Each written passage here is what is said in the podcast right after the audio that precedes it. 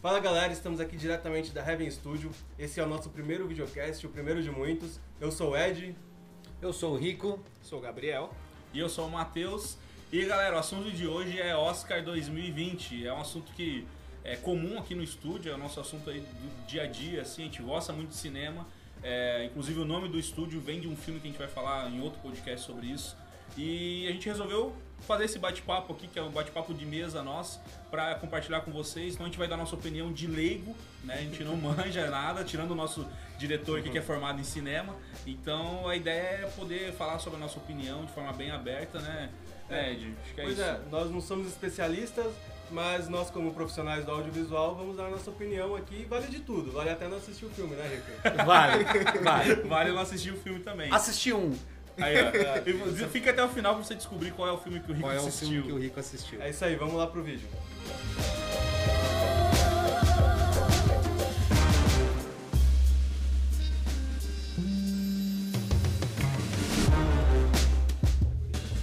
É, vamos falar um pouquinho aí do geral aí do, um dos filmes. Ah, O que, que vocês têm aí que vocês acham que foi o destaque, assim, logo de... Quando você fala em Oscar 2020, o que vem na cabeça de vocês? A primeira coisa, o primeiro filme, assim.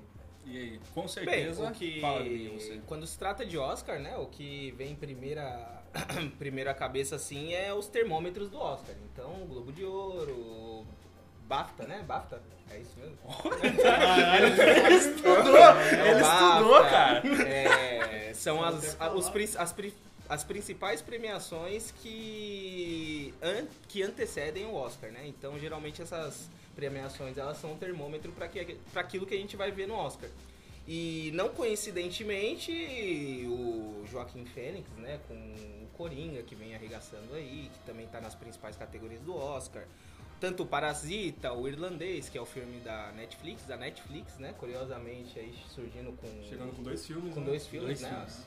Com esse ano, então eu acho que a, a surpresa pra esse ano, na verdade, eu acho que foi Parasita, né? Eu acho que é o que tá na É, boca de todo mundo. Sinceramente, o que me vem na cabeça pensando em Oscar 2020 é o Parasita, como tendo como melhor filme lá, sendo um filme coreano.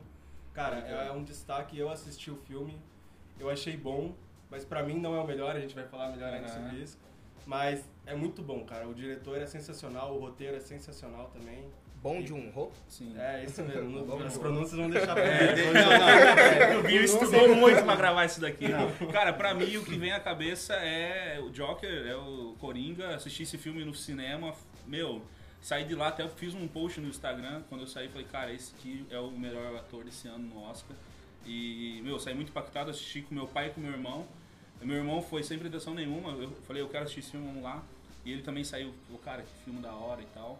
E pra mim, desde quando eu assisti ele, pra mim sempre foi o favorito. E a gente vai falar sobre isso também hoje aí. O que eu posso dizer é que sobre o Oscar, o Coringa ficou é, marcado né, nesse, esse ano que passou.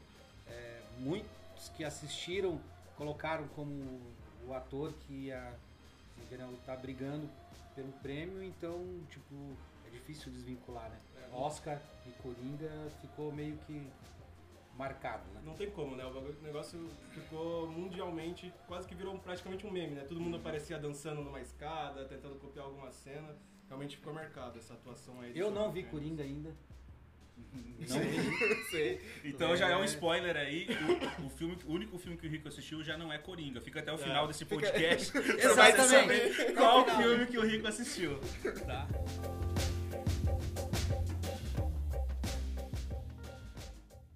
Melhor design de produção estão indicados. O Irlandês, Jojo Rabbit, 1917, Era Uma Vez em Hollywood e Parasita. Quem quer começar? Pra quem não sabe, Matheus, explica mais ou menos como que seria aí essa É, categoria, o que se leva em consideração, né, em design de produção, pra É. galera ter uma ideia. Bom, me- é, design de produção seria direção de arte, correto? O diretor formado aqui em cinema. O único O único formado que Não chega a ser só direção de arte, mas é relacionado ao design mesmo. Uhum, Então é o que melhor traz a sua época, aquele momento.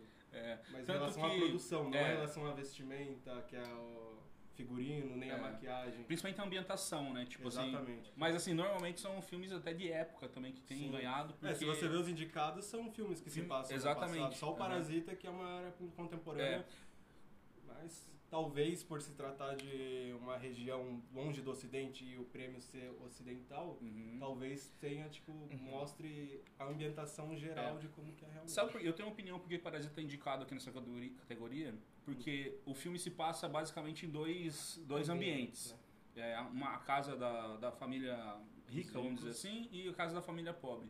E os caras conseguem, tipo, ter uma densidade, assim, no filme muito grande, mesmo sendo só em dois ambientes. Então, a, fotografia foi muito bem feita, lógico, mas eu acho que o design de produção ali, pra isso, pra você conseguir ter uma imersão no filme usando tão pouca coisa, acho que é por isso que eles estão indicados aqui. Ele te ambienta muito bem, e você entende a atmosfera das duas famílias e tal, acho que por isso que tá indicado. Mas eu tenho um favorito aqui nessa categoria. Inclusive, é, entrando nesse, nessa questão do parasita, eu gostei muito daquela cena que tem aquele ambiente pueril, né? Na casa pobre. Ambiente o quê? Pueril? Pueril? Pueril, né? Que o cara As pronúncias Sei, né? passa, lá o, o rapaz que ele tá lavando a rua, né? Tirando inseticida, Hum. né? Logo no Vocês início do que tem filme. spoiler? Ah, tem spoiler, Ah, galera. tem spoiler. Bastante. Mas então, ele ambienta muito. Então a casa da família rica ela é muito limpa, né? Muito Clean, clara, clean. Então a casa da família pobre ela é um pouco mais escura. É cheio de bagunça. cheia de bagunça, né? Então ele ambienta é muito bem nesse, nesse sentido. Só que- Sabe uma coisa legal? Isso não é uma coisa que eu saquei, eu vi em uns comentários no YouTube, que na casa da família pobre tem aquela janela, que inclusive o filme começa mostrando ela, Uhum. que ela tem um formato meio widescreen ali, super wide, Como assim, se fosse uma TV como deles, se fosse né? uma TV deles que eles veem o mundo lá fora com isso. Então, Na casa da família rica tem, Tem. uma janela na mesma proporção, só que é uma baita de uma janela, com tipo vendo um, É um jardim parede, na verdade, aquela janela. É, exatamente. Então eu achei legal, eu não tinha sacado isso, eu vi depois num, num review, que tem esse contraste, assim, então todo esse cuidado do design de produção, acho que é por isso que eles estão tão indicados aqui. Mas eu- qual é o seu favorito para essa categoria? Cara, meu favorito, sinceramente, eu tô entre Era Uma Vez em Hollywood, porque o que eles fizeram de trazer a época, eu vi os, os behind the scenes, né, por Uhum. trás das câmeras das filmagens, pô, eles estavam numa cidade normal ali e no filme você sente que tá lá naquela época, tá ligado? Exatamente. Você não, não vê nada ali escapar nesses Uhum. momentos. Então, sinceramente, pela dificuldade, eu acredito que tenha sido, que, que mereça Era Uma Vez em Hollywood. Eu, eu também é meu, meu favorito. Também por duas. Essa questão que você falou, acho que é, eles ambientaram muito bem. E, inclusive, cara, eu percebo assim, são cenas muito abertas também, então Sim. eles tiveram cuidado com. Tem muita camada ali, tem carro, tem a pessoa, tem as lojas e tal. Pô, Os elementos na mesma inteira praticamente Exatamente. dirigindo ali. Aham, Então, assim, tem muita cena aleatória dele dirigindo o carro que tá muito bem ambientado. E também porque são, eles tiveram que fazer duas ambientações, né? A ambientação também do faroeste lá é, muito bem feita, por mais que seja só um set de cinema, quando você tá assistindo as cenas do DiCaprio interpretando um outro ator lá no, no salão lá do, do faroeste, né? você também é, se é, fica imergido ali naquela situação. Então, acho que eles fizeram, tem dois design de produção ali sobre duas épocas bem diferentes que eles fizeram muito bem. Esse é meu favorito para E o seu melhor Gui? design de produção. Eu acho que eu chutaria também pra melhor design de produção pro Era Uma Vez em Hollywood, porque a ambientação dos anos 70 tá sensacional. Você não sente nada, igual o Ed falou, escapar. É, você realmente é imerso dentro daquele ambiente dos anos 70. Então, tanto quanto o cabelo que entraria em outra categoria, é, ou até mesmo aquele set abandonado onde ficam os hips, tá muito perfeito, tá muito bonito. Então acho que o meu chute é pra Era Uma Vez em Hollywood, o Tarantino mandou muito bem nessa. O design Sim. dele, não sei quem Lembrando que os outros filmes que nem 1917, Jojo Rabbit, eles dão também, não, tem como você Sim. fugir que não é daquela época. Exatamente. Mas eu acredito que a gente tá falando pela dificuldade que é fazer isso numa cidade real gravando É pela coisas. dificuldade e pela proposta em É, si, né? verdade. Porque ele quer, na verdade, o filme Era Uma Vez em Hollywood e gira em torno de um acontecimento. Então ele teve Uhum. que realmente se esforçar para aquele acontecimento ser Parecer per- real. né? parecer real, né? Verossímil, talvez. Nossa, Verossímil. Eu vou começar a anotar as palavras do Binho aqui, que eu quero usar em algum obrigado. momento. Quero usar. Rico, tem algo a opinar sobre design de produção? Cara, Você tem, ó. aí eu vou ter que Ó, revelar qual filme eu assisti, é, né? Exatamente. É, deixa pra depois. Deixa também. pra depois. Vou segurar esse Deixa suspense. pra Mas, qual você acha que vai ganhar? Mas eu gostaria de saber aqui dos outros aqui, alguém tem algo a acrescentar? Cara, eu acho que Jojo Rabbit é um filme que eu gostei muito, cara. Eu vou, eu vou- talvez eu fale aqui, eu repita isso mais vezes, mas é um filme que eu assisti recentemente que não foge nem um pouco da ambientação do, da Segunda Guerra, mas assim, ele mostra o outro lado, né? Mostra o lado nazista, uma criança ali Uhum. completamente inocente, fanática no nazismo, que não atua, não, da Waze eu falo depois, é, mas encaixa ali naquele ambiente da Alemanha naquele momento. Bom, e por ser um pouco até lúdico, né? O Jojo Rabbit é meio, meio lúdico, assim, em É, algumas uma questões. comédia, É, né? então. Então, Fantasia, ambientou legal e tal, só que era uma vez em Hollywood, é muito real, assim. Sim, então acho realmente. que. É, nesse, nesse Oscar a gente tem dois filmes que retratam cenários de guerra, né? Primeira e Segunda Guerra, né? Uhum. É, então eu não assisti, mas eu dei uma olhadinha por cima. É, sobre essa, essa, como que eu posso dizer, É, são dois cenários de guerra e tem alguma semelhança?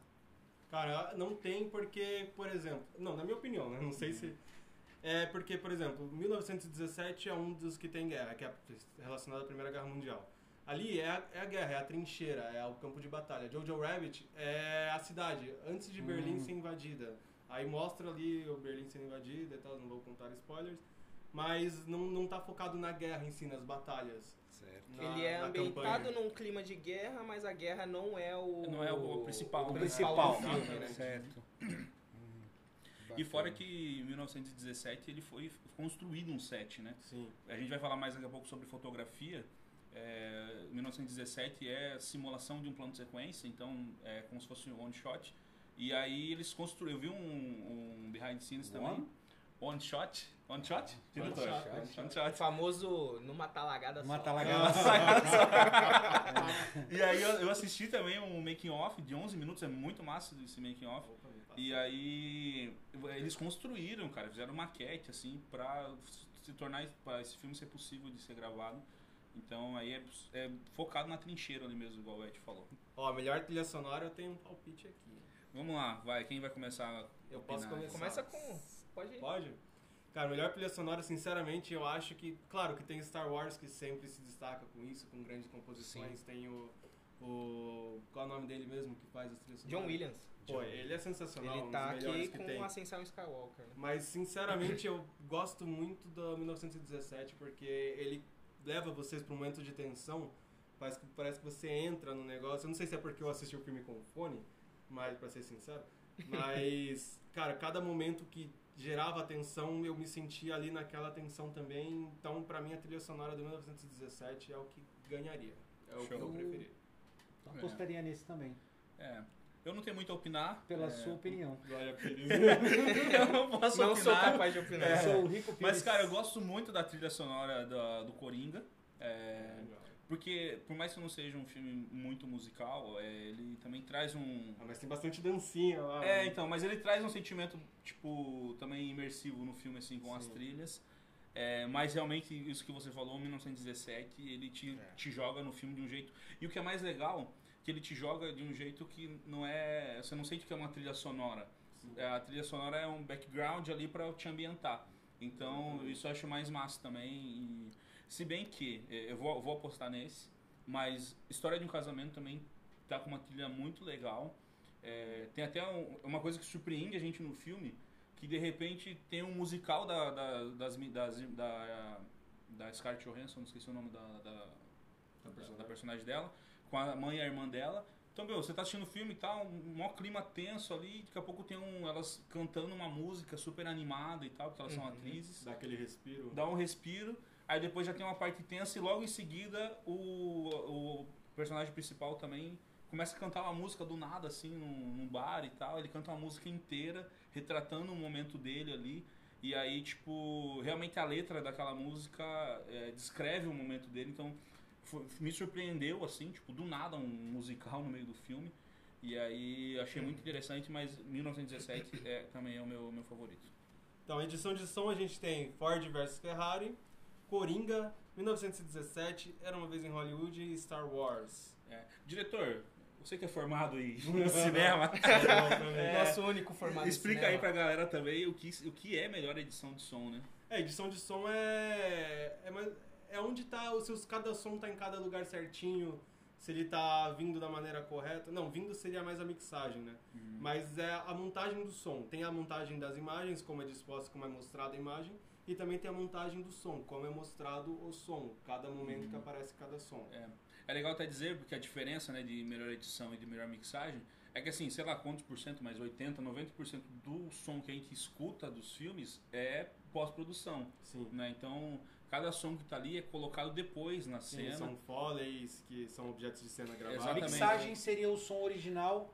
Não, Não, a mixagem é o som já montado, a edição, que você vai mixar, vai vir, tipo, por exemplo, e a melhor vir- edição é o. Se é estéreo, tá passando um trem, se a mixagem vai vir certinho, o som vindo da direita pra esquerda, É, entendeu? Uma bomba explodiu lá longe, puta, o som tá longe, a bomba explodiu aqui perto, tá perto Isso pra é edição. Isso é mixagem. É Mixagem. A edição é a montagem do É, som, onde sim. você tá no lugar certinho. Entendi. tudo A edição vai escolher os melhores sons. Então, por exemplo, assim, cara, é, o som desse celular caindo na mesa é um celular, tipo, a minha capinha de borracha, então isso Numa aqui, de madeira. Isso, então essa é a melhor Hum. edição. A mixagem, eu vou dar um exemplo aqui, por exemplo, Ford vs Ferrari, que eu- a gente vai falar sobre isso daqui a pouco. É um filme de corrida e você consegue, a- a- na mixagem eles conseguiram colocar várias camadas de som Sim. e você consegue é, ter a sensação de todas elas. Você Distinguir consegue... cada carro É. pelo som, entendeu? Ah, putz, aquele carro tá na direita, aquele tá na esquerda. Se você Aham. fechar o olho, você começa a E aí, de repente, isso. você consegue ouvir o motor do carro, a aceleração, mas daqui a pouco eles abaixam tudo e você ouve a respiração do, do motorista. Entendi. Então, assim, a, a mixagem é volumes e é, dimensões assim de, de áudio, né? É, o que eu acho interessante, essa, essa discussão aqui que a gente está tendo de, né, sobre, sobre esses filmes, é, como é bacana a gente poder. né, a gente teve que correr um pouquinho para dar uma olhada, Uhum. para a gente poder falar, e a gente viu um pouquinho o, o que há por trás dos filmes. Uhum. né? Porque uma coisa é você sentar ali, assistir o filme, pô, filme legal, bacana. Mas saber como aquilo tudo foi feito, é, por exemplo, é, A quantidade a- a- de pessoas. hoje a gente, hoje a gente acabou dando uma olhada em, em qual câmera foi utilizado, qual lente foi utilizado. É, teve filme que, que a fabricante fez uma câmera só para aquele filme por causa do peso. É, então, tipo, eu, é, é legal. Você não só assistir o filme, mas você ter um pouquinho de curiosidade e ver como funciona por trás. Galera, é isso daí. A gente vai dividir esse podcast aqui em duas partes. Então fiquem ligados aí que a gente vai postar logo mais a parte 2. E aí então vocês vão descobrir qual filme que o Rico assistiu. Então fiquem ligados aí na segunda parte para vocês descobrirem esse mistério. Beleza? Se inscrevam no canal, dá o seu joinha aí e é nóis. Tchau, tchau.